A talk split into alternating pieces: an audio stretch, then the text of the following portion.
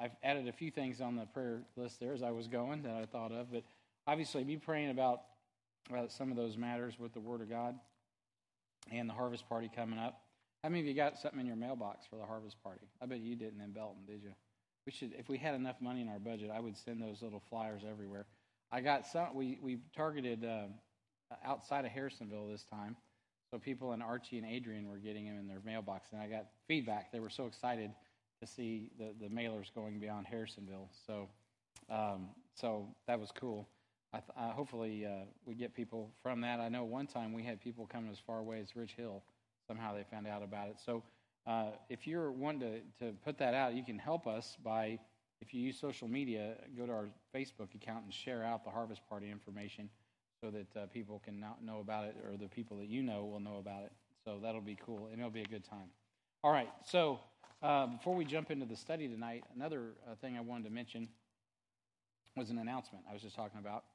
And so uh, the Ziss family, uh, Eddie was here, Eddie Ziss and his family were here oh, some months ago. Uh, we tried to get together. Was he, when he started deputation? He started right when COVID hit, right when the lockdown came, and we had a plan for him to be here, and it, and it was delayed about a year. And they came through. I, I think it was this last spring, early summer, and uh, boy, did he do a great job with his presentation. Uh, and I said at that time, I've heard his presentation honestly a couple times. I heard it at Midtown at Focus Missions Focus. I heard it uh, up at Monmouth. That he came to their conference, their missions conference. So I'd heard it a couple times. But it was really beneficial to spend time with Eddie. And uh, we spent the afternoon, myself and Randy, with them and their family. Had a great time. And man, I could see his maturity and vision. And I'm very thankful. Um, honey, I'm covered, but thanks. But I will take that. Um, I was just really encouraged uh, by what God's doing in their life. They are really squared away. So, they got an announcement to make, and I, I don't want to take any of his thunder, so I'm going to go ahead. If we're ready, let that thing. Hey, everybody. Hi. It's the Ziss family to the Philippines. We've got some exciting news we wanted to share with you guys. We're so thankful for your prayers and financial support. We've reached 90% of our financial goal, but God has really opened up an awesome door. For those of you that know, we've petitioned the Philippines with a travel ban exemption in order to get into the Philippines. And we've been waiting five months for that paperwork. And by God's grace, guess what? We finally got our paperwork from the Philippines Bureau of Immigration. So please keep praying for November 18th. Pray for our, our health to stay uh, up and healthy and pray for our travels. We love you guys. We're so thankful and pray for November 18th. We're going to the Philippines.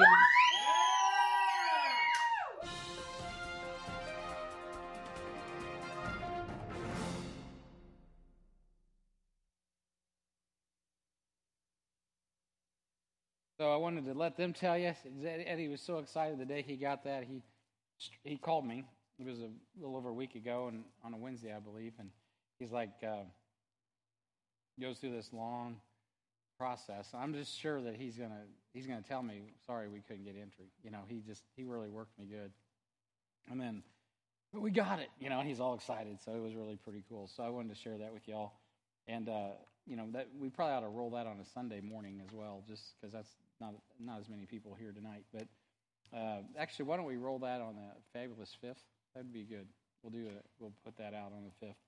Um, and so, uh, but for those of you that know Eddie, they are approved missionaries. We don't have them uh, on the supported uh, at this time. But uh, man, if you want to support them, uh, they're they're worthy of your investment. And where they're going is a great location strategically. And so we support missions um, prayerfully, financially, and um, and uh, physically when we can. We want to get there on the ground with them. And it's getting harder and harder for us to move around the, the world, but we're going to pray that we can continue to do that. They're great ambassadors for Christ. They're going to do a great job. All right. So um, I don't have an outline because I've already I'm done with uh, the uh, church history. But I wanted to go ahead and do this is what I'm going to do tonight is something that Randy Foster, as a matter of fact, has encouraged me to do more of and that is to tie the pieces together practically of church history to where we are. Because for whatever reason, uh, God has just given me an aptitude to do that. and so I'm going to attempt that tonight, and uh, I've got some, some material I'll work through with you.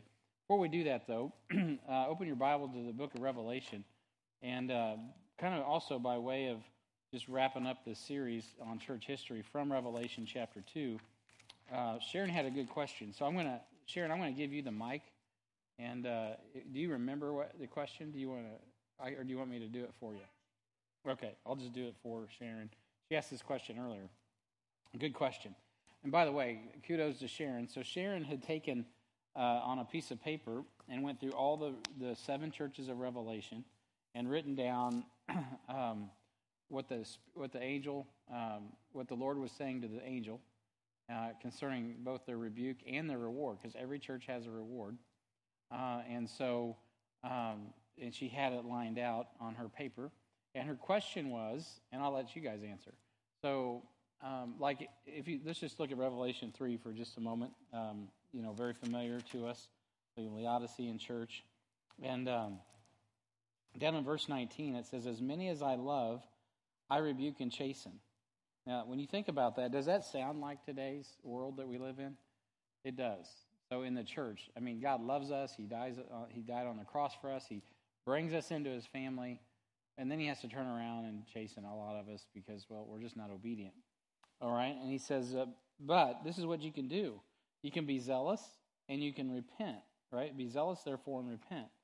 And so uh, you can turn it around and be zealous about it. So zeal, by the way, is one of the things we're lacking. Uh, Laodicea is right. It's between the hot and the cold water and it's lukewarm. That's the that's the imagery that the Lord gives to the Laodiceans. He's saying, guys, you're lukewarm. There's no zeal. I would that you were cold or hot. But get zealous, get hot, get after it, right? And repent and get after the business of God. Oh, well, there's a promise. He says, Behold, I stand at the door and knock. Of course, and that door is going to open in chapter four and verse one at the at the rapture, the catching away of the church. If any man hear my voice and open the door, I will come into him, opposite of Philadelphian church age. The door was opened by God, no man could shut it. Now this door is shut, and Jesus can't open it. He's waiting for us to open this door. Um, and he says, um, If any man hear my voice and open the door, of course, he is the door of the sheepfold, I will come into him and will sup with him, and he with me. So, what's the Benny? Well, this is what Sharon was pointing out. In this particular church, to him that overcometh will I grant to sit with me in my throne, even as I also overcame and am sat down with my Father in his throne. Now, very clearly in verse 21, it says, To him that overcometh, speaking of individuals. So there's an individual burden in the church of Laodicea to be zealous and repent. As many as I have loved, I chasten. Right? So he's very he's dealing. This is the age. I mean, this is also Laodicea means rights of the people. So right now, that's what we're all, especially us Americans, we're all concerned about our civil liberties, as we ought to be because we live in this weird bubble in history where individual liberty has been cherished and, governmental systems been set up around it and the government's been entrusted not to the not to the authority of the principality but to the people right that's what uh, at the civil war that's what abraham lincoln so the presidents have stated it uh, the founding fathers have documented it the president lincoln uh, fought a war over it at length uh, even though he kind of violated some of that but anyway um, you know, the point is, is that is that it has been established. And what Lincoln said at Gettysburg was, well, how long can we keep this, right? Because it's very fragile. And it, it really, the founding fathers knew you can't have this kind of government without a moral people. And so the emphasis of Christ changing people from the inside out is most important, right? If you have a secular, you can't have an American Constitution and an American government without with a secular uh, spirit, right? With an atheistic, non, it just ain't going to work because you, you need to just go ahead and go become a socialist or communist or Marxist because that's what that's suited for. But Bible believers and people who know the Lord want liberty uh, and individual responsibility and all of those things. So it's interesting that we it's no accident that, that we live in Laodicea, and the issue is rights of the people. And so something that obviously would, is good in concept and precept becomes bad when we abuse our liberty, right? That's how liberty works. Liberty is good if you use it lawfully, right? If you if you use the opportunity to serve God, well then man, liberty is awesome. But if you use it as an occasion of the flesh, well, it's terrible. That's why the French Revolution failed miserably because they tried to have liberty without God, and then you have a secular system that's terrible. All right, so uh, so you can see that in history, you can see that in practicality. But what does that mean? Well, individually, then we have to make a decision to yield our rights and, and say, you know what? But the Bible says I have no rights. Romans chapter 12. I beseech you, therefore, uh, brethren, by the mercies of God, you do have the option to present your bodies a living sacrifice, wholly acceptable unto God, which is your reasonable service. When we do that, we worship. We're worshiping God. We're giving up, uh, which we really don't have any right to resist God, but God gives us that liberty because it's the law of love. That's why in the New Testament, the law of love trumps everything. And love is not a small thing. People take it lightly. But when you look at love biblically, love is on display through Christ, and that is sacrifice. So Jesus didn't have to come to the earth, but he chose to come to the earth. He didn't have to die on the cross, but he did die on the cross because he loved the Father. The Father didn't have to send his Son, but he chose to send his Son. I mean, all of that is love, love, love, love. And so we have liberty. All things are lawful, but not all things are expedient, right? If any man love God, the same is known of him. We choose to do what God would have us to do because we love Him. Not because you have to, because you want to. We don't even really have the capacity other than once we get the Spirit of God, of course, He gives us that ability now to choose between our flesh and the Spirit. So that's why we walk in the Spirit, don't fulfill less the flesh. Okay, I say all that to say this. So we now have this decision in this time of rights of the people to choose to worship God. And then there's a Benny that, uh, that Sharon was pointing out, which is to those that overcome, will sit with him in his throne, right? And that's literally what it says. Sit with me in my throne, even as I also overcame and sat down with my Father in his throne. The benefit is ruling and reigning.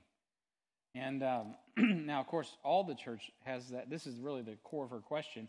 Would this apply to someone in Ephesus? Would this apply to someone in Smyrna? Would this apply to someone in, in another church age, right?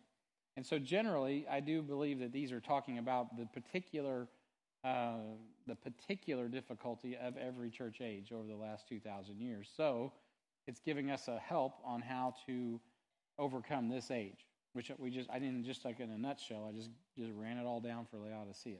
It's all about individual worship and yielding our rights for God's, God's will and, and uh, willingly loving God and serving Him, which will put us in a position at the judgment seat of Christ to rule and reign with Him. However, uh, I do believe all saints uh, get in on various aspects of these. Now, so another, which is we were having this conversation earlier, so I'm just kind of re- reiterating that. So I believe that just like the Bible, not all of it's written to you, but all all of it's or not all of it is not. A, let me say that right. Hang on, I get my head right here on that.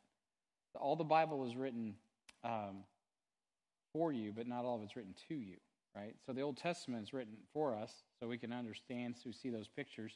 We understand the law, we understand all those things, but it was actually written to uh, the Israelites from Moses forward, and everything else was history, leading us back to Adam. And then once Jesus comes, right, we have the New Testament that's written to us, right, after the church's birth. And then, of course, Paul receives those mysteries. And then, and this is something that is important, even some of what's in the in this uh, in the New Testament is not written. It is written to us in this dispensation, but it is also applicable in the coming tribulation period, as we're talking about even here in Revelation.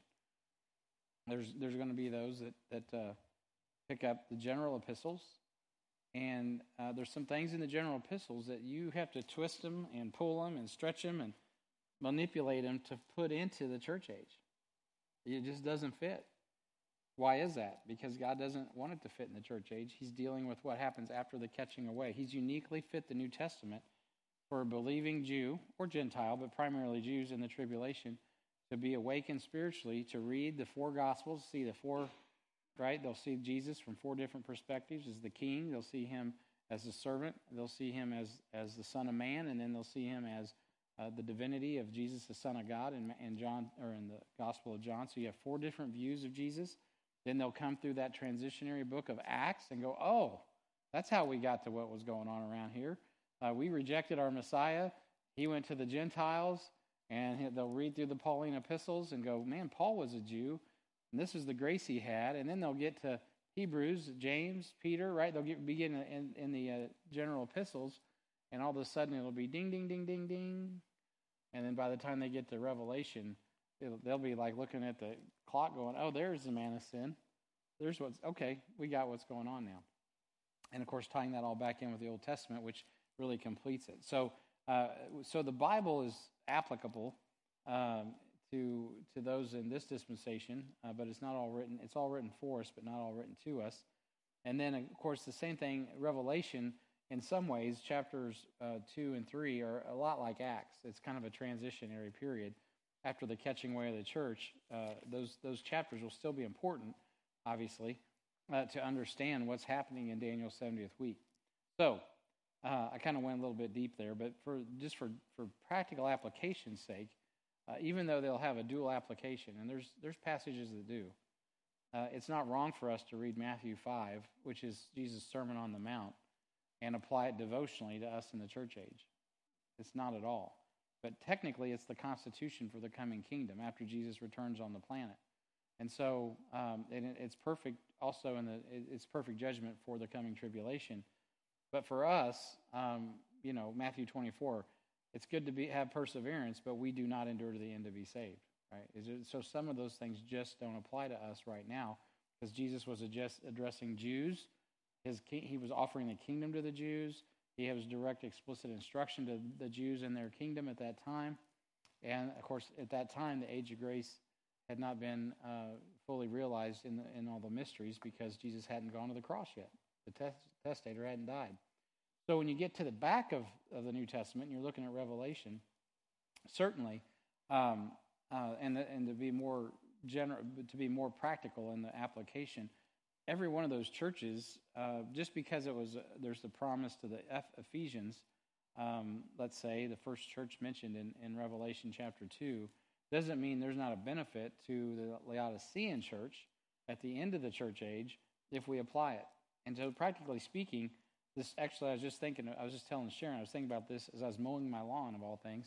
I had just I had just uh, preached last Sunday on try the spirits. This week it's going to be triumphing uh, and uh, in love over the spirits. So last week was try the spirits, and so um, and so the, when you look at that passage, you know, I was going through that. I was actually assessing did I do a good enough job, and uh, and should I have called? I, when I was putting that message together, I named names, including Pope Francis and and some others.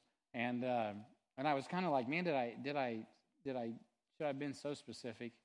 And then the God encouraged me in the Word, and uh, He reminded me the Church of Ephesus because those people are robbing, which we covered in church history early on.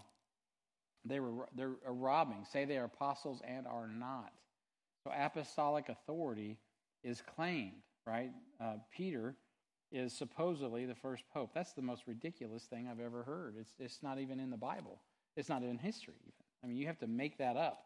There wasn't even a Roman Catholic Church until 360 that was formalized. And so 336, you can go with Constantine. But so that's just like, just totally ridiculous.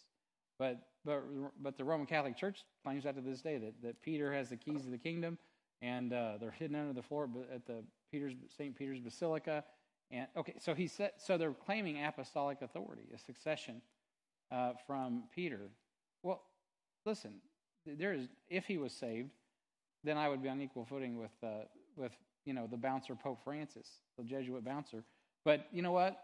The Jesuit bouncer, if he's not born again, man, he don't have nothing, and he's certainly not the successor of Peter. Uh, we all, as my daddy used to say when I was a kid, everyone puts their pants on the same way. In Christ, you're a new creature you know, and and that's how we get access to God through the Holy Ghost. It is not about apostolic succession through the hierarchy of the church. And that's why in their system you must be you're not born again in the same sense that, that we they use the same terminology, but really what they mean is you have to be born again through the church. You have to be born into the church. So they couple church membership with salvation. And in ours in, in the biblical method, which we use here, we are very careful to say, listen, we don't recognize you as a member of the body, not just this local church, but the body of Christ, until you've confessed Christ as Lord and Savior and trusting Him and His finished work for salvation. And when you publicly show that by believers' baptism, which is prescribed by God, not us, then we're all like, Amen. Then uh, we believe your profession, which is easy to do in America because nobody's getting persecuted.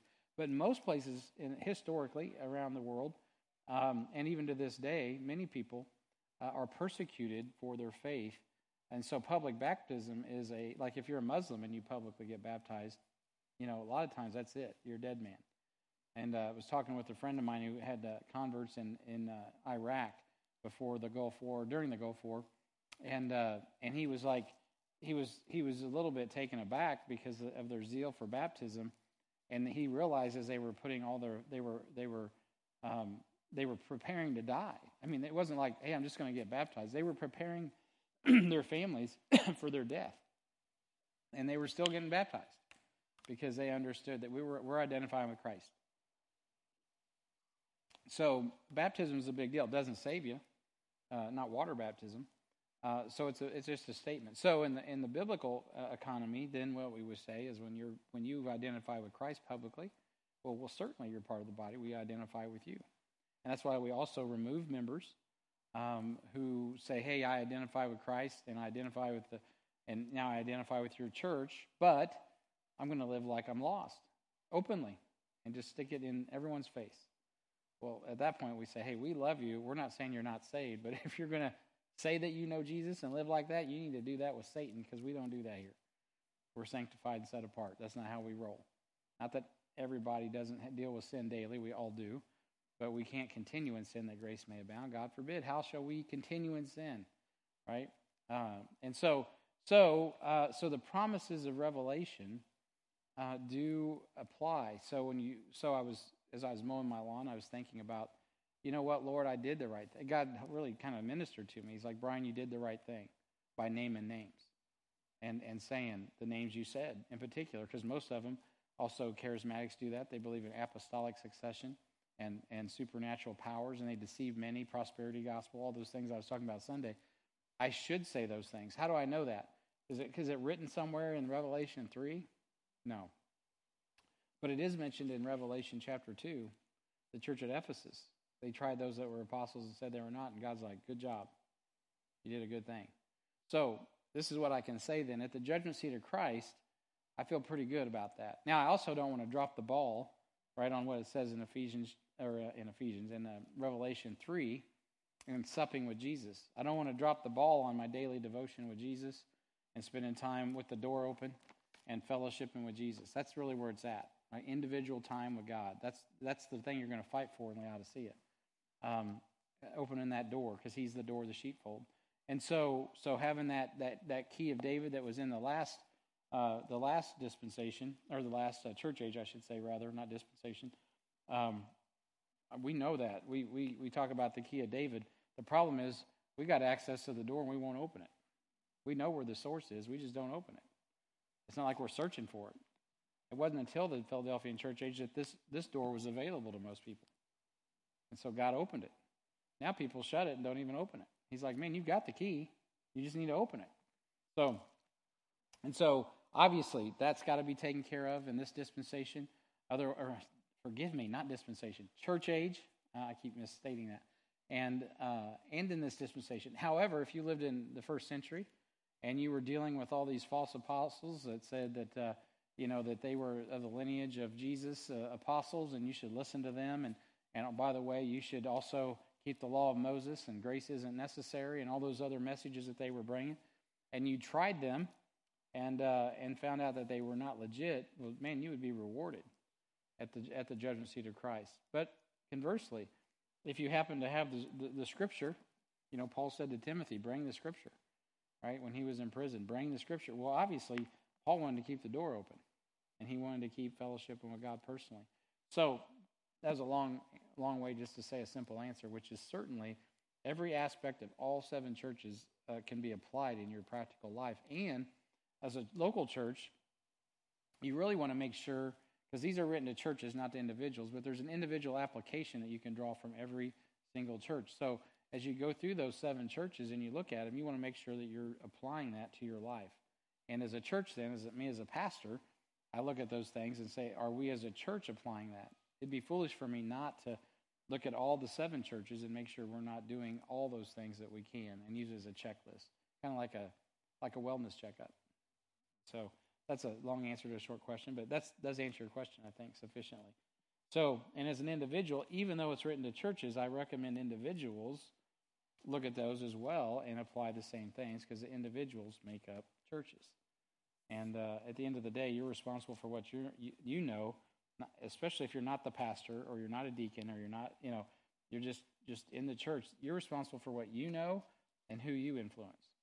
And so you apply that to yourself, your family, uh, the relationships that God gives you, and you'll be accountable for that at the judgment seat of Christ. All right. All right. So let me do this. I want to kind of transition here. So we've looked at the seven churches, and uh, I'm glad we could kind of start off. Did that open up any more questions? You got any more questions? Or okay. I want to just kind of work through um, some of this church history with Laodicea. We've already talked about how Laodicea is uh, 1900 AD. That's when the ESV came out, or the let's see, English Standard Version. Yeah, and then it had the American Standard. And so we mark it then. Uh, that's when the, the really the uh, the the uh, work to try to corrupt uh, the English, uh, particularly the King James Bible, started happening. Um, and then Laodicea, um, you know, begins around that time through the 20th century. I'm not going to get through it. We've already covered this. Um, you know, I'm going to skip through a lot of this. Um, I just talked about a lot of this, but here, here we go. So Laodicean period is marred by materialism, intellectualism, like no other time in history, and so that's a time of great apostasy, uh, which we've talked about as well. And this is a different outline, by the way, than you had, so it's it's a little different. But I'm going to take you to some just practical church history stuff. Uh, I did. I'm glad. I wanted to show you this though, because it, it does kind of stir up the imagery. Kind of stirs up some things. Because today, you know, it's all rights of the people, power to the people, and uh, and so it's all about civil rights. Um, and uh, that's how the, it's all broken down here. I'm not going to get too far into this because we've already covered it. So let me get on, move along here. Um, and so you, this kind of brings us to where I want to be. So the text in Revelation 14 through 22 gives us God's counsel God's resolve, and then the conclusion of Laodicea, which we've already covered. So, this is the stuff I wanted to vi- visit with you guys about tonight that I didn't really do justice to uh, last uh, when we got together. Uh, I touched on it slightly, but let's just talk about some of the influences of Laodicea and why we are where we are today. First of all, you guys know Charlie Darwin, and uh, um, Charles Robert Darwin is his name, born February 12, 1809, in Shropshire, England. Uh, he died April 19th of 1882. Uh, he was an English naturalist, and uh, his theory of evolution, of course, is and uh, and uh, natural selection became the foundation for the modern evolutionary studies. Um, uh, Darwin was shocking he he uh, he when he came out with his suggestion that animals and humans shared the same common ancestry. Today, that's just common a common belief, right? As I came up in school, it was just assumed everybody you know came from a monkey, um, and so uh, but his uh, his non-religious biology appealed to the rising class of professional scientists and by the time of his death, evolution, evolutionary imagery had spread through all science, literature, and politics. Uh, now, Darwin was an agnostic um, and was a, um, accorded the ultimate British accolade of, of, burial at Westminster Abbey in London. Somebody, I must have been Brian Clark, or somebody I know who was recently at that location, took a picture of, uh, of, the, of a wall there uh, giving tribute to him. And he formulated his theory in private in 1837 to 39 after returning from a voyage around the world um, aboard the HMS Beagle. But it wasn't until two decades later that he finally gave his full public expression on the origin of the species, which most of us, most of us have at least heard of if we haven't actually read it. A book that has deeply influenced modern Western society and thought. So, the main influence changing the direction of scientific belief is Charlie Darwin, uh, but not to be left out. Um, you know, he had there were some other influences, and um, theistic evolution. Uh, this is what's important too. That's happened during this this time. Some sought to to compete with this on a scientific level, which is where get we get teaching like theistic evolution. And theistic evolution mixes God and evolution. Uh, so God created it, but then let it evolve to what it is today. And of course, that takes much longer than 6,000 years or so, especially if you're using carbon dating. So uh, that's really then also makes Genesis 6, or Genesis 6, Genesis chapter 1 and the six day creation a um, an allegory or a myth. When you go to Baptist churches in this town where you're going to hear that. I, we had a couple visit one to do some ministry one day, and they came back. They were appalled uh, because that's what one of the guys in the pulpit was was saying right here in Harrisonville. And I love the guy; he's a friend of mine. Yes. Either one. There's obviously spe- species species that evolve, you know, as they change, you know.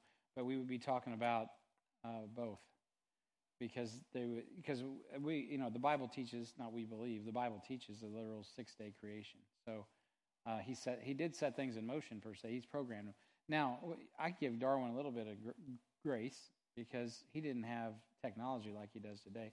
Today it's really absurd to think about um, that evolution because science can't prove it. It's much more you know even when I was in school, um, you know most of us in this room all of us, I would say, in this room. Oh, not to date ourselves, but uh, let me roll this out.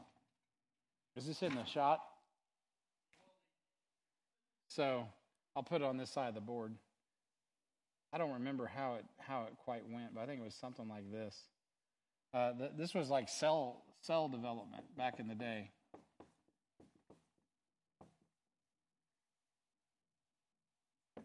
So you had like three layers to the cell. There was a nucleus, uh, and then some other thing, and then the outer area of a cell. And that, how many of you were taught that? That's what I was taught. And so um, now that now they know.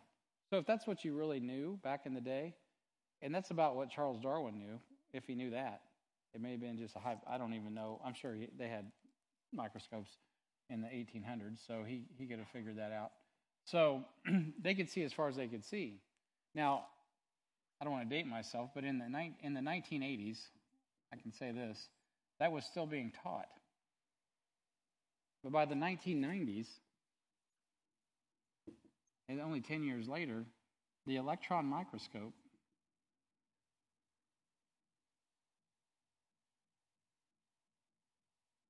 had drilled down so far into the cell, and then they started discovering I don't know how to how to do this right, but you know what I'm saying, DNA.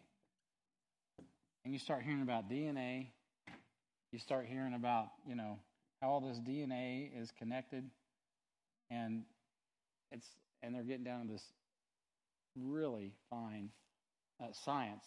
Well, now they find out once they get this electron microscope going that there's this this thing, cell is not so simple. So inside of this cell is are, are these uh, biological mechanisms, for lack of a better word, that exist. Biological mechanisms, and that's a really good way adjective to describe it. Uh, there's these biological mechanisms that are pre-programmed, uh, and that we cannot figure out that. How does that work? We don't know we can sure monkey around with it. They're doing it right now. This current virus, uh, uh, this current uh, whatever it is that they're shooting everybody in the arm with, mRNA, uh, that's based on some of that technology. They're harnessing what the biology does, but they're finding out that the biology is pre-programmed. There's like no way to to understand this because, well, does it have a mind of its own? Well, it has a spirit. I mean, God knows it's the flesh. God designed it. So the further we go da- go uh, with science, true science, the more we understand there's a creator. And they're not going to call it, you know, God. So what do they call it? Well, they call it intelligent design.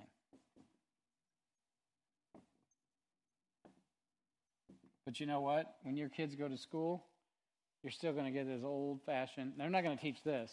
They'll talk all about the DNA and all that stuff, but they're still going to give you they're not going to talk about this either. They're going to still push evolution. And you're going to be an idiot stick if you don't agree. Uh, because evolution is basically, it turns humans to animals. So that's basically what they're trying to do. Humans equal animals. Under the under true science, humans equal um, divine. I'll put purpose in creation, which is God, right? There's a God. There's a creator. And they, you know, the devil doesn't want anybody looking at anybody like that. I remember when I was at the mission, a friend of mine who spent a lot of time in prison. As a matter of fact, he had to go back. I think he's there again. But he um, had a bad drug. He has a bad drug problem in history. But he says, you know, Brian, when they when you treat someone like an animal long enough, they'll be an animal. They'll they'll live like it. They'll act like it. Meaning, he was talking to me about prison. You cage a guy up long enough, and he'll start acting like an animal. And so, uh, guess what? Though you start teaching people long enough that they're just animals, and they're not. They're not. They have any divine creation in them. There's no. There's nothing. God didn't. They're not fallen from a state that God intended them to be. No, no. You're just another animal. That's why you can just. There's a reason, just biblically speaking, and I know this is really awkward to say with this particular company, but there's a reason that they're likened to dogs because even the procreation, this beautiful procreation process that God has intended between Adam and Eve, a man and a woman, which should be elevated and exalted, gets debased to that of animal instinct and do what you want to do, you know, 60s. So, so, so that's just, that's good discussion. Me, I got to keep going. We're never going to get through this. So, um, and so, um, Charles Darwin, by the way, many people don't realize uh, he was not a scientist. He was an amateur biologist with a degree in theology from Anglican University. Yeah, he's an Anglican. Like N.T. Wright sitting there on uh, your Bible app telling you things. He doesn't even rightly divide the word himself, but that's another story.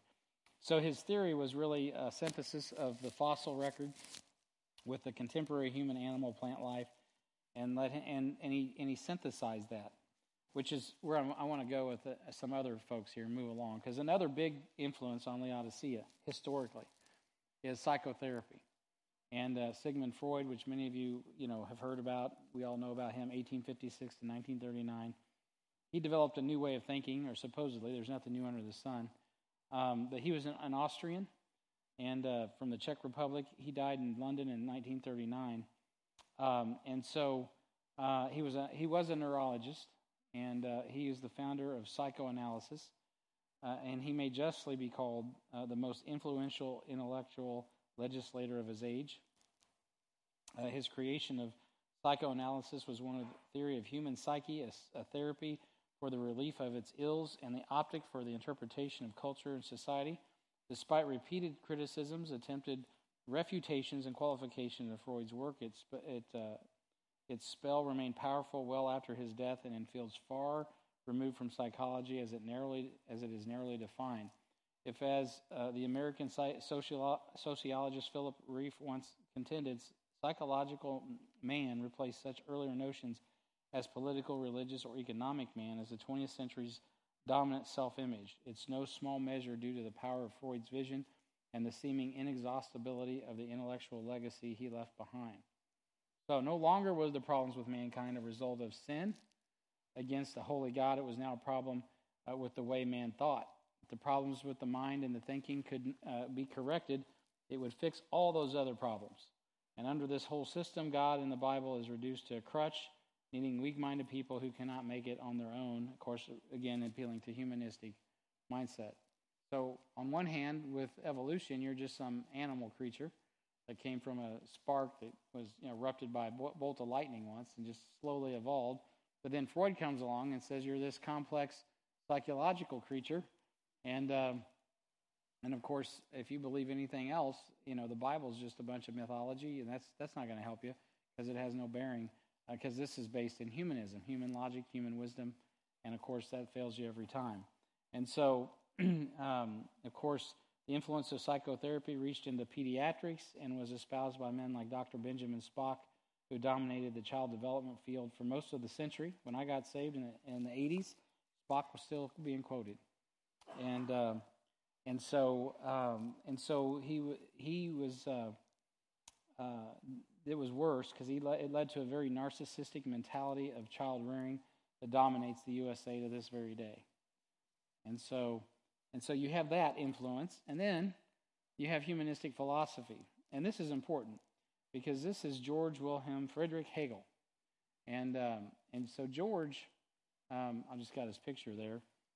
Uh, he was born in Germany, and we're going back to the Philadelphian church age, but Hegel actually came from a theological perspective. And so he wasn't, this guy I don't think was necessarily initially just out to undo everything. Um, I don't know, I don't know him personally. But uh, he, was a, he was a great philosophical system builder. And I, I can kind of understand that. I'm a kind of a systems guy myself. I get systems.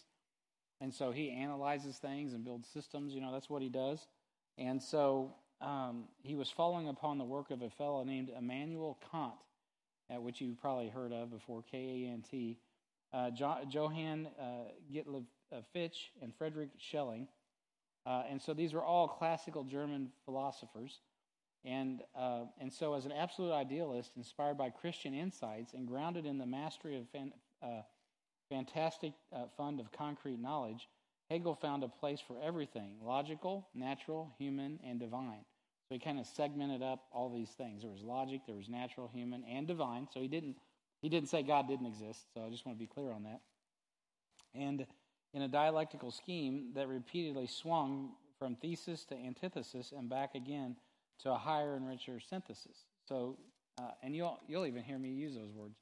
So you have you have a thesis, you have an antithesis, right, and th- the opposite of it, and then you have you bring them together and you get a synthesis. So for those of us bio- biology, right, we we understand photosynthesis, which is the combination of the sun and the chlorophyll brings energy and it synthesizes. It brings it together and creates something.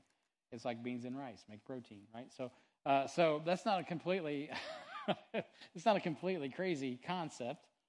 Um, and so he has this dialectical scheme, and uh, and his influence has been fertile in the reactions, and he as it was as, fertile in the reactions that he pre- precipitated. Uh, and so there was this fellow named Soren uh, Kierkegaard, the Danish ex- existentialist, and the Marxist who turned to social action in logical positivists, and G.E. Moore and Bertrand Russell. Now, Bertrand Russell, many have probably heard of, who, who were pioneering uh, figures in British anal- analytical philosophy as his positive impact. Now, everything I read to you just now was secular. This is not a spiritual, def- this is just the facts as history records them. Now, let me give you my opinion. He paved the way for human logic to become the absolute authority instead of the Word of God through his systematic approach and evolution of philosophy based on human logic. Immanuel Kant challenged this theology, and both Hegel and Kant examined theology as philosophy and wrote on the merits of Christianity's authority. Since the scripture is not to be synthesized with human logic or enlightenment, but instead re, uh, revealed through the teaching of the Holy Spirit, the view of the Word of God was not authoritative, but subjective, leading to justifying human philosophies that are not found in the Scripture, like socialism.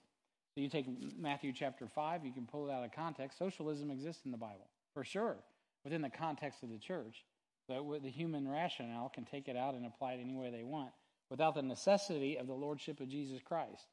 And so it's pulled out of context. So um, and so the Sermon on the Mount is a good philosophy, but without Jesus Christ, it cannot succeed. And you can see where the problem would go then. So you have some Marxists uh, standing up saying we all should be equal. Well, you know, Jesus sounds a lot like the Sermon on the Mount. It does. The only difference is Jesus isn't ruling and reigning, and human human behavior is not going to be subject uh, to to itself. They're going to be rebellious, and you can't trust humans because the Bible tells us we've all sinned right? So that's not a good thing, and it isn't. It wasn't in the early 1900s with the Bolsheviks. It wasn't with Chairman Mao. It wasn't with Adolf Hitler. It wasn't with Stalin. It wasn't with Pol Pot, and it ain't now, and it isn't now, depending on your English. And so, um, so a lot of that mindset, that philosophy, where you assimilate everything, uh, comes from those those guys coming all the way out of the 1800s, really in the Philadelphian church age, uh, with that enlightenment. Okay, so religion then gets attacked by religious uh, means. And it took some while for this to develop. In Genesis 3, the first attack on mankind by the serpent is an attack against the words of God. Yea, hath God said. Satan has not had to change his tactics in 6,000 years because of mankind uh, hasn't changed their thinking process, no matter what Freud might think. So from 1845 through the 1880s, several new Greek texts are published and promoted by uh, Brooke Westcott and Fenton Hort. Uh, both of these men were professors at Cambridge in England, which are religious at that time, were still considered religious universities. This Greek text, along with the Vaticanus, became the basis for a new English Bible to replace the authorized version, and this work was carried on in secrecy, and uh, any dis- disagreed passages were decided by Westcott and Hort, and the review panel had no deciding vote. And now Westcott and Hort, both men hated the, the King James Bible, the authorized version, and the preeminence that it had, and they wanted to replace it. Westcott and Hort knew all their texts did not agree, yet they continued to believe that they were better than the authorized version. So they have a faulty uh, Greek text to start with. Hort denied the reality of Eden ever existing and that the fall of Adam and Eve is not sig- significantly different from us, which is crazy. Uh, Hort did not believe the infallible Word of God. Hort was unimpressed with the evangelicals of his day, but thought highly of Darwin. Hort was an adherent to the teaching of a known opium addict named Samuel Taylor Coleridge. Hort was a lover of Greek philosophy. Hort did not believe in literal eternal hell, but did believe in purgatory uh, with another chance of repentance. Hort rejected the idea that Christ's atonement was satisfactory for all men. Hort believed in baptism regeneration, meaning you get saved by being baptized, not in the spirit, but in water. Westcott and Hort both believed uh, and hosted friends uh, that investigated ghosts and other supernatural phenomena, believing in them under the name of Ghostly Guild. Westcott believed uh, Genesis 1 through 3 was a myth. Westcott denied the existence of Moses and David and Jesus, used them because they were well known in poetry. He thought poetry was more believable than history. Westcott did not believe that Christ's miracles were real. Heaven is a state, not a place. Christ's second coming is spiritual, not physical. How about that? Those are the dudes translating your Bible. That's where you get your Greek text for all new translations. And then the Bible versions that came from that were the uh, Revised Version in 1881, which was published by Westcott and Hort in England. Then in 1901, the American Standard Version. And then 1952, the Revised Standard Version. In 1960 was the New American Standard Version, uh, which was an update to the ASV, the American Standard Version of 1901. And then in 1971, you get the Living Bible. In 73, you get the New International Version made by the World Council of Churches. Never minding that every time you find the word council in your New Testament with an I, not S E L, but C I L, it's always against Christ. In 1982, you get the New King James Version. In 1994, uh, you get the 21st Century uh, King James Version. In 1996, you get the New Living Translation, which is an updated Living Bible. In 2002, you get the Message when we planted this church, which is basically a paraphrase. And so that's just an example of some of the and not a one of those is going to be based on the TR. Even though they said the New King James was, it really isn't, because all you got to do is look at it and find that it prefers the, the uh, corrupt Greek text. So there you go. All right, so a lot of that, that synthesis ends up affecting, that's, what, that's when we talk about critical text. That's really what we're, they're synthesizing what?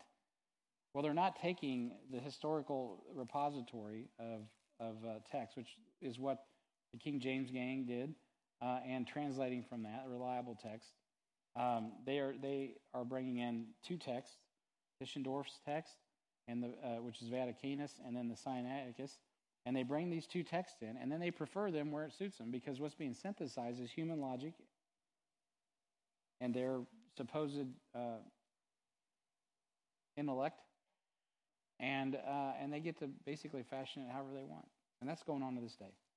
Okay, so during the time of Laodicea, technology has rapidly advanced. And I talked about this last week as well. So, uh, so this is religion's important. We just touched on that. So religion starts to get twisted. And Bible believers in Laodicea, uh, man, you got the technology, you got the 5G technology. Um, you know, it's rapidly advancing, unlike any other time in history. Uh, some of y'all have lived through more changes in your lifetime. Like Joe Sparks, when he was, Reed Sparks, who's still, uh, you know, with us, 93 years old. She went from an uh, industrial age to the space age to the information age uh, to now the, well, I missed something there. Space age, computer age, information age. It's crazy. All these ages, things have changed so rapidly. For most of human history, it's been agricultural up until the 1800s with the uh, Industrial Revolution. And so, and so it's really been incredible the changes that have occurred. And so technology has a lot to do with that. And so Bible believers have been fragmented. I talked about that last week, so I'm not gonna I'm not gonna spend a lot of time on that. It, go back and listen to what I talked I said last week as it applies. But I want to I want to transition to the great men of Laodicea because there's an answer. Now I'm going to go back before I'm going back a little bit because it parallels the same timeline. As you can see, this transition coming up with these uh, Westcott and Hort. You also have great Bible men like George Mueller, uh, 1805 to 1898, uh, known in history as a man of prayer. Um, he didn't know Jesus as Savior until he was about 20, and he freely admits that he lived a life of sin and pleasure, even though he was studying to become a Lutheran minister. And he learned the truth when he attended a house meeting while studying in Halle. And, uh, and from that point on his life, he, he performed, uh, or he had profoundly changed and decided that he wanted to be a missionary and told his father. His father was unhappy because he had sent him to, the Lutheran, to be a Lutheran minister where he could live an easy life off the state. excuse me. By the way, he was obviously a German. And so he moved from Germany to England to work with the London Missionary Society. After several years of uh, more study uh, to learn English, he became a pastor of a church of Devonshire. And at his church, he changed the way things were done by doing away with his salary, doing away with, uh, with rental pews. From this time on, he trusted in God to provide for his needs. And boy, was he a prayer warrior. And so uh, without making his needs known to anyone but God, he, uh, he obtained and dis, uh, dispersed more than 75 or $7,500,000. That is a huge amount in the 1800s. Um, 122,000 people have been taught in his schools, and uh, about 282,000 Bibles, 1,500 New Testaments were distributed through him, 112,000 books, pamphlets, and tracts have been distributed, missionaries have been aided in all parts of the world. Over 10,000 orphans have been helped. That is George Mueller. That's the kind of Christians that were uh, coming along back then. Most of you have heard of Charles Spurgeon. I won't take a lot of time on him. Uh, great preacher. Um, I'm going to just move past him because if you haven't heard of him, there's so much out there. He's a pastor of Metropolitan Tabernacle. Interesting thing about him, never went to Bible college. Spoke various languages. Um, was was uh, was definitely caught between the Calvinists and and uh, evangelicals, so to speak, as we would be today. Um, he wrote over 3,500 sermons. Uh, he's still quoted widely today, and very most most of us. His library, by the way, half of his libraries up here at the Southern Baptist Seminary, up north of the river, is worth going to look at. And uh, and uh, we go up there from time to time for different reasons and have a look see. But uh, the family kept the other half. I don't know where it's at, probably in England or something. But uh, half of it was given to William Jewell College. William Jewell didn't want it anymore because they've gotten so liberal they could care less about Charles Spurgeon. So Midwestern Theological Seminary, who isn't a bastion of conservative theology, but still better, uh, they decided that they disconnected from the, them. And when they did that, they negotiated to get that library there, and they built a whole wing up there at Midwest. You can go in and do a tour. It's pretty cool. All right, so Anyway, great preacher, very uh, influential in England. I got to keep moving. Then there's this guy, uh, James Robinson Graves. and James Robinson Graves was a Civil War era pastor, publisher, and author, and he was born in Chester, Vermont, April 10th, 1820. And I'm going somewhere with all this, so just keep with me. Now, Graves barely survived the death of his father. Nonetheless, he was born again and baptized um, uh, and uh, by an elder Hodges at the North Springfield, Vermont Baptist Church. His father is believed to be a, decent, a descendant of the French Huguenots, so he had that Huguenot background from uh, Europe. And his mother believed to be a descendant of the German physician and scholar Schell. Graves was very intelligent. At 19, he began teaching. He began his teaching career that led him through Ohio, Kentucky, and eventually Tennessee. Graves taught himself while teaching others, and he learned the languages, including Greek. And every year he studied college courses on his own. His influence among the church was mostly important among the Baptists. It was monumental. In 1845, at the age of 25, he established the Vine Street Classical and Mathematical Academy in Nashville, Tennessee. Shortly thereafter, he assumed excuse me, the leadership of the Baptist Church. In 1846, he joined the staff of the Tennessee Baptist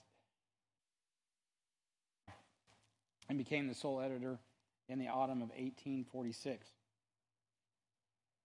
His ministry paralleled the Southern Baptist founding and establishment in the United States in 1845 and Uh, the Southern Baptist Convention in 1845, the Southern Baptist Convention was formed. During the pre-Civil War era, Graves was editor of the Tennessee Baptist, which grew from a thousand in circulation in 1846 to 13,000 in 1859, making the largest Baptist paper in the world at the time and most influential among the Baptist circles.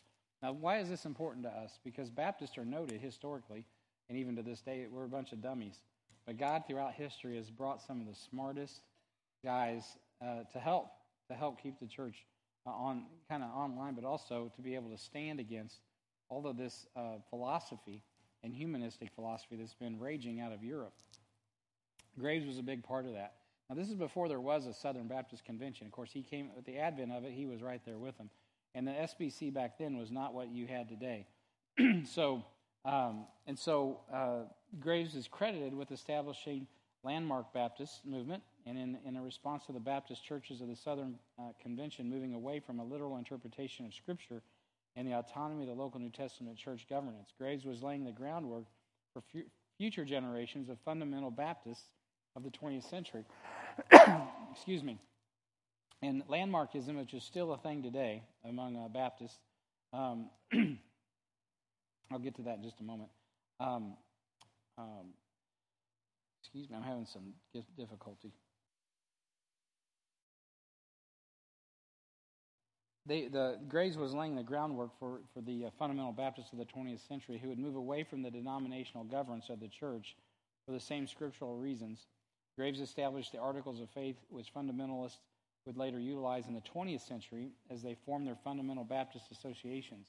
Now, landmarkism has developed into a very strong belief that there is, uh, is not broader, there's not a broader body of Christ outside the visible Baptist congregation. So, uh, ironically, it was Graves who helped firm up the dispensational position of many Baptists through his articulate and well studied position. Today, many landmark Baptists are so extreme in their view in the autonomy of the local church that they have problems rightly dividing the word dispensationally and misapply passages written to Hebrews uh, to the church and the concept of what's called the Baptist bride, which used to be raging down, down here in Springfield a few uh, decades ago. And so, um, and so that's interesting history, and it may bore you to death.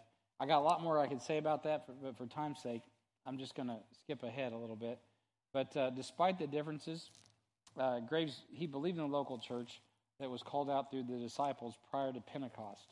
And uh, we don't adhere to that position here at HBF, but he still offered a lot. Um, and uh, and he believed because we understand that God was still offering the kingdom to Israel up until Acts chapter 7. Graves launched the movement with two other prominent Baptist pastors of the day, James Pendleton and Cyron Dayton, and the Bible, uh, the Bible Baptist publication called Our Heritage, called Pendleton the prophet, the great prophet, Graves the warrior, and Dayton was the sword bearer. In Pendleton's church, the manual designed for the use in Baptist churches is still in print today. So these guys had big influence here in America. And so, despite the difference, uh, we could we would hold on to the body of Christ, keeping in mind his position was a response to extreme overreach of denominations over the local church. So, a lot of these guys, what they did is they rebelled against Rome. They rebelled against the Church of England. And then they said, we're local church to the to an extreme. I think I've still got the other one. Sorry, I haven't done that yet.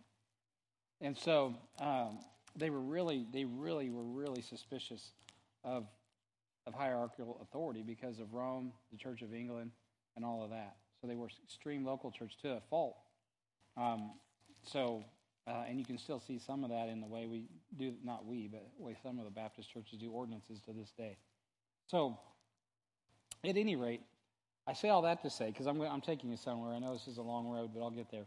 Um, it's believed that Graves' work had a profound impact on Do, Do, Dr. Lois Ensminger and J. Frank Norris, causing them to become ardent premillennial dispensationalists. That was a good thing.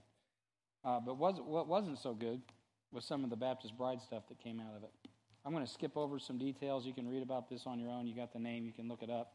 But here's the practical application. This history is important to understand if you minister the body of Christ outside of the small circles of Baptists associated with HBF. And, uh, and you can see in a broader picture how some of these things are still going on today. So let me move along. So there's this guy. Um, named Benjamin Harvey Carroll. This guy is a character. I got a lot I could say about him. I don't have time. Let me just kind of give you the short shorthand. This dude was rough son of a gun, if I can say that, and uh, he was brought up in that in the Civil War era. Brilliant, brilliant guy. Um, born to a preacher who made his living farming in Arkansas and Texas, Carroll made a, a false profession and was baptized as a 13 year old boy.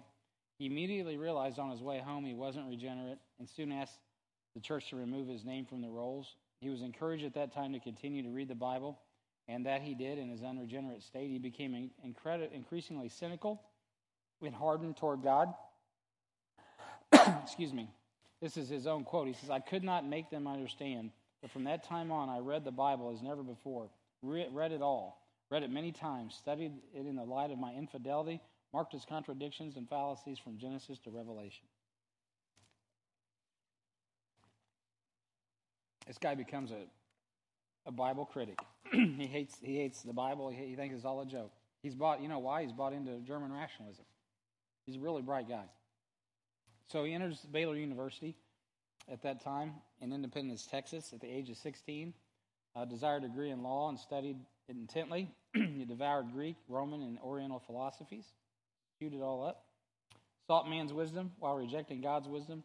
In 1861, when Texas seceded from the Union, and though Carroll held a strong conviction about maintaining the Union, he served as a Texas Ranger and protected the Texas frontier. After serving a year, Carroll took leave to be with his father, who passed away at their home in Texas. His father went to glory, knowing his son was lost. But his mother continued to pray for BH. While, while home, Carroll fell in love and married a young woman who refused to accompany him to West Texas frontier. The loss of his father and the rejection of his wife cast Carroll into deeper despair and caused him to seek death because he couldn't find anything in his life worth living for. And he enlisted in the 17th Regiment of the Texas Infantry and lived a life of sin. And during his time in the military, he practiced his oratory skills in a debate at the campfire, often taking the side of the North, bringing compelling arguments on the way on the on why the North winning would be a better solution than the South's victory. Carroll would seek danger and death and almost found death as he was nearly mortally wounded in battle in the Battle of Mansfield on April 8th of 1864.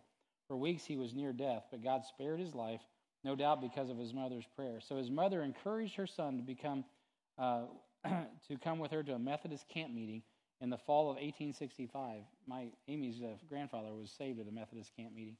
Uh, at, uh, in a wooden shed at 11 a.m. on a Sunday morning, an unimpressed Carroll endured the sermon only to find that he deemed it to be the simple minded preacher, uh, honing, honing in on him with direct questions that only the Holy Spirit could be prompting. It was at that moment that God broke Carroll's heart. And Carroll, along with the rest of those gathered, were asked to experiment to see if God was real and come forward receiving the doctrine of Christ as it had been delivered. Carroll's records of his own writings uh, were that of skepticism and criticism of Christianity was so well known that men began to shout at him as he walked forward at the prompting of the preacher. They assumed he was mocking the minister. And so Carroll publicly told them that he was indeed trying this experiment because his heart was cold as ice. As the congregation sang, the words of Christ came to Carroll's mind in Matthew 11, 28 through 30, flooded into his heart. Come unto me, all you that labor and are heavy laden, and I will give you rest. Take my yoke upon you, and you will learn of me, for I am meek and lowly in heart, and you shall find rest unto your souls. For my yoke is easy and my burden is light.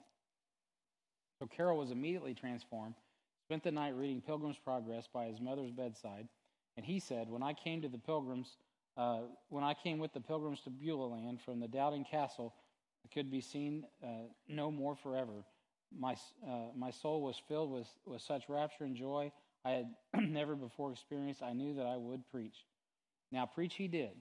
So Carroll married Evelyn Virginia Bell on December 28th of, 19, of 1866, and he struggled financially in the post-war economy and struggled as a teacher. He took on itinerant preaching as a part-time pastoring, and Carroll was called to pastor New Hope Baptist Church in, in Goat Neck, Texas.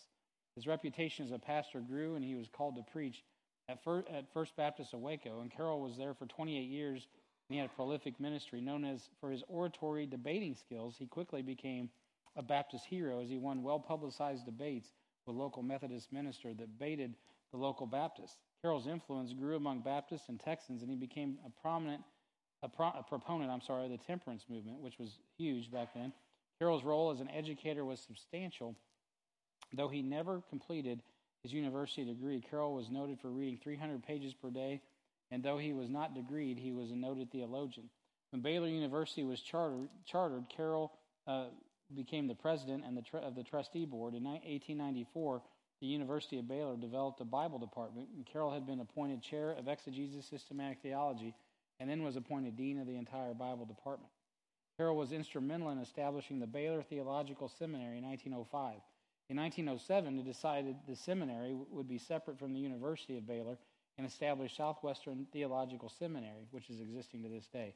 He was the first to appoint a chair of evangelicalism in seminary. The new campus opened in South Fort Worth, Texas in 1910, and the first year of the seminary had seven faculty and 126 students. In 1910, Carroll recommended a young preacher named J. Frank Norris, pastor First Baptist Church of Fort Worth, Texas. Uh, and this guy's, this, uh, J. Frank's sensational style of preaching and public attacks of other ministers eventually led Carroll to withdraw membership from First Baptist of Fort Worth. So Carroll published at least 33 books. And his 13 uh, volume and interpretation of the English Bible is probably his best known work. Now, why do I bring him up? And that, that's, you may, yeah, why did you bring him up? And why did I say all that? Because this guy here is who is one of the keys, and it's not in what I read to you, but he was able to articulate uh, biblically the same positions that we take dispensationally. He's also able to stand in the face of Hegelism, Freud, all the other all the philosophies coming from Europe and take them on. And so from him came forth a really a lot of what the fundamental movement became, became. There's also guys like D.L. Moody, of course, God used. I'm not gonna, you guys know, great evangelist all over, um, you know, in the 1880s, um, and uh, prolific. Uh, not not as sharp as a guy like Carroll, um, and of course out of Chicago, Moody Bible Institute. You guys know about all that. Contemporary Charles Spurgeon. Um, but at the 20 at the 20th century Baptist movements, you can see uh, primarily they're in the southeast corner of the United States, and that's where the modern Baptist heritage really grew from, uh, from those southern states. So that's why the Southern Baptist Convention was so prolific. So uh, in the 20th century, from all of this, these fundamentals came forth. Now, this is just a, one way of looking at them. The Bible is the sole authority the autonomy of the local New Testament church, which I touched on with Graves, which was supported by guys like Carroll, priesthood of the believer, the two ordinances of baptism and the Lord's Supper, individual soul liberty, which is what we would today call what we're what this whole nation's up up in arms about, which is you have freedom to make your own choices. Um, separation of church and state, two offices of pastor and deacon, and saved membership. Now you could nuance it differently, but those are some Baptist tenets that had come forth uh, through this time. The modern Baptist heritage, uh, you know, it wasn't always what it is now. You had the American Baptist, General Association of Regular Baptists, which is up north, World Baptist Fellowship, Southwide Baptist Fellowship, Independent Baptist Associations, non denominational evangelical associations. You had great guys like Billy Sunday, led thousands of people to the Lord. And then this guy, this guy that uh, I mentioned here, uh, who was brought in, uh, you know, connected to this BH um, to Carroll. I got to get BH. I got to make sure. Yeah, Benjamin Harvey. Not to be confused with the guy who wrote uh, Trail of Tears. That's a different guy. That's uh, some other Carroll guy.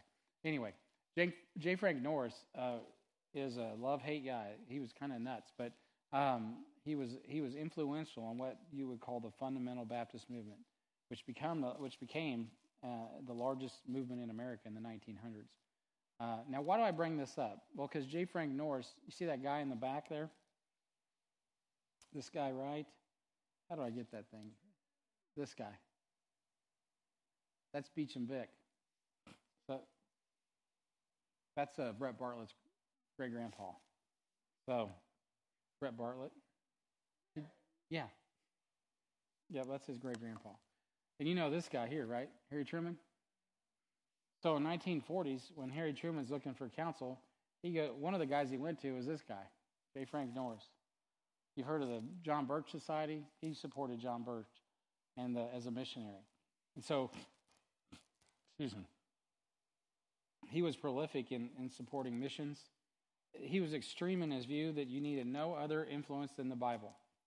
Uh, J. Frank. I mean, uh, he had a he had a guy that helped him, which I've already mentioned. His name's Louis Entzminger I don't know where he's at. And uh, this, I'm just going to run through these. I'm running out of time. So he wrote a letter, and you can look this up, uh, and encourage President Truman uh, to um, to embrace uh, the nation of Israel and to support them because they're God's chosen people. And I've got that. I got that letter. I think uh, where did I put it? I don't know where. I don't think I got it in this series of slides, but you can find that online. I've got it in my notes as well. But um, and independent Baptists were, were really influential uh, to the chagrin today of many people of the position of supporting Israel as a nation because they're God's chosen people, as the Bible teaches it. And so Harry Truman, who himself was a Baptist, you wouldn't know it, but he was a Baptist, uh, thought awful highly because that paper that Graves started later on, this guy started a paper, uh, the Sword of the Lord, and uh, it was, I think it was the Sword of the Lord. I'm not sure, but he had he had a huge distribution. The first mega churches in America were started by independent fundamental Baptists. The same guys today that can hardly draw 25 people if you don't wear, you know, a suit and a tie and a, and a dress that's so many inches off the floor. That that whole movement started uh, quite differently back in the day. All right, so J. Frank Norris had some problems. Um, shot a guy to death in his office down there in Texas one day.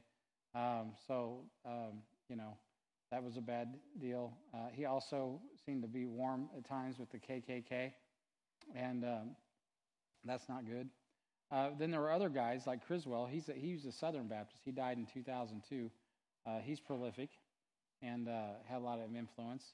There's guys like Harry Ironside that are, were Baptists that had a lot of influence. Now, Frank J. Frank would have probably hated Harry Ironside uh, because it wasn't him. So some of these, guys, I read a I read a book by uh, uh, Pete Ruckman, who himself was pretty hated among the Baptists, but he said you put these guys in the room and the blood will run out front of the door, which is is kind of funny and true. Um, and so then there's this guy that I just pointed to a minute ago, Beecham Vick. He ended up taking over Detroit Baptist Temple. So J. Frank Norris had a church in Detroit. A lot of the people migrated from the south to the north. They started a church in Detroit, well attended. Uh, they were running thousands, like 5,000 people plus. I don't remember the number, huge. And then they had uh, the church in Fort Worth, Texas, that, uh, that uh, J. Frank preached for a while. this is in the 40s uh, and the 50s. They were, he was flying from Detroit back to Texas in a private plane, just like you know the big shots do today, to preach in these two churches. Well, eventually that's untenable, so he turns over the reins to his right hand man and former song leader, uh, G.B. Vick. And G.B. Vick um, takes that church and it continues to grow quite substantially. And then the whole movement gets franchised. And so there's this, eventually there's a split between J. Frank and um, and uh, Beecham Vick. Uh, and one of the guys that was a part of that was a guy named Wendell Zimmerman. And Wendell Zimmerman was a guy out of Joplin, Missouri, who had heard J. Frank and got on board along with Beecham Vick, along with W. Dow, and all these other preachers. And they were, they were, man, they were spreading out all over the United States. They franchised the thing. It was called World Bible Fellowship. And they were just, they were going to town with missions and ministry. But there became some control problems as uh, as J. Frank was uh, not easy to work with. Uh, and Vick, his right-handed man, they all got together. I think it was in Springfield, if I remember right, and they decided, look, we're going to break because we can't. This this uh, J. Frank guy uh, is an immoral fella. At least that's the way they saw it, and um, and so they started uh, what's called the Bible Baptist Fellowship, and they start they built a Bible college in Springfield, Missouri, and uh, Wendell Zimmerman and W. Dow and uh, and and Beecham Vick and several others headed that up. Now that's you guys know that guy is standing in that pulpit. that's uh that's uh I'm sorry, that's Brett Bartlett's great grandpa. I think is how that rolls. Yeah, because his dad he is one, two, three. Yeah, or great great grandfather now. That may be I may be one out. So uh, that's him preaching here at HBF. and so there's that connection. I remember uh, I remember there's a hall named for him in the library or something down at the Bible College in Springfield, and um, talking about him and Brian Clark were, went to Bible college together down there, and they were arguing back and forth in the GB Vick library. So uh, that's pretty funny. A contemporary of, of those guys is Bob Jones, and you've heard of Bob Jones University, still going to this day. Um, uh, not what they used to be, but uh, usually very legalistic for sure but uh, they're still going out on the East Coast. I think South Carolina. Uh, uh, John Rice, very influential. I think he had the Sword of the Lord. So these publications became very important because people used to read and before the internet, and they would put out these doctrinal statements and and became very prolific, laying out the doctrinal positions. This is the right hand man of man of um, of uh, of uh, Beecham or not Beecham Vick, but uh, J. Frank Norris, and he he's the one that he's a Jew that got saved and uh, had a Jewish background and established the Sunday school system that most churches use today. That's a, that's actually a Hebrew concept. J. Frank Norris was dead set against it, and uh, he kept pushing it and kept pushing it until finally, you know, he finally relented. And uh, the, the Sunday school became one of the biggest things to draw people in in America. And of course, later on comes the bus ministry and all those other things. and so uh, that's interesting. Dallas Billington, uh, they, the guys up north kept uh, repopulating up there. Um, a big church in Ohio, up in the Akron Canton area. A guy like, named Mike Blake is the product of that church, that local church. You guys know him. He was brought up, and his wife were brought up in Dallas Billington's church. And that's the Canton Baptist Temple, which is now closed. Um, and then there's Harold Henniger. I was just, me and uh, Jeff were at his church last couple weeks ago, and they got this awesome Hall of Fame of church history uh, up at the Akron Baptist Temple. That church is still going to this day. Uh, Eddie's this his wife. I should have put a picture. His wife grew up in that church, and uh, the church that they're sent out from is about uh, 10 miles or less from that existing location. Um, and then there's this guy, John Rawlings, out of Cincinnati, Ohio. They pulled him out of Texas. GB Vick calls him up. He's going church to church on these old country roads preaching and leading people to Christ like crazy. And there's a church open up in Cincinnati. GB Vick calls him and says, Hey, go, I need you in Cincinnati to go preach up here. He comes up there. That church grew to like 12,000 or 1,200, 2,000 plus people, became huge. These churches, guys, were running 5,000, 6,000, and that's not embellishing. I mean, crazy big churches. This is back in the 60s, 70s, uh, and even into the 80s. Uh, a guy named Greg Axe, who some of you know, Greg Axe, Pastor Greg Axe, uh, was influenced greatly by that church with, with uh, Pastor Rawlings there. Then there's this guy, who was also a founder of the BBC, contemporary of all those guys, uh, the guy I mentioned from Joplin. he was the pastor of a church called Kansas City Baptist Temple, and his successor was a guy named Truman Dollar. Truman Dollar, I sit at his desk every day when I come in, and uh, I have he was the pastor of Kansas City Baptist Temple, and and he was a contemporary of this guy. They both went to the BBC down in Springfield, Missouri. They were good buddies. and so there's a succession from Wendell Zimmerman to Truman Dollar to Jeff Adams to Brian Hedges. And I'd like to tell you all these guys held fast to the faithful word, but I won't get into that. But anyway, uh, I can't deny my heritage. So, uh, so that's it. And uh, and so, by the way, Truman Dollar was on the. He was part of wanting to translate the New King James Bible. So just FYI. But uh, Wendell Zimmerman was a pioneer he's a uh, he's got a lot of, of influence. Uh, he he did a great job. Um, Miss Kitty, who those of you that may remember Miss Curtis, Catherine Curtis was in his local church. Phyllis Riddle, who used to be a member of our church, was in Wendell Zimmerman's original church. Uh, the church plant that was meeting in a garage in down in Kansas City, Ruth Reeves was a member of that local church. I got pictures of her with Wendell Zimmerman back in the day. That's pretty cool. And then there's this guy. Nobody wants to claim him, but it's Pete Ruckman, and uh, he's influential whether you like it or not. And Art Wilson and a lot of others. There's this guy Clifford Clark, who was also a contemporary at that time. He's got uh, he's got a nephew um, named Paul, or uh, no, that's a son. It'd be a son named Paul Clark down in uh, Colombia as a missionary who's preached here at our church. That's a picture. And then he's got another grandson called uh, Brian Clark all contemporaries of those times. These guys are the fruit of those old ministries, those old Baptist roots. And uh, and then you got other guys like Mordecai Ham, who uh, led Billy Graham to Christ. Billy Graham led Jeff Adams to Christ, and that puts me again in that pipeline. So, do you know your biblical heritage? This is the thing. This preacher, I didn't have any of those roots. I don't have any grandpas, any grandmas. I don't know anything. I think I just came out of the dirt somewhere. But spiritually, spiritually, you have a heritage. And so I wanted to tie up all that church history and bring it down to the where the rubber meets the road. Because uh, if I had a little more time, I could be a little bit more specific at how those dots connect.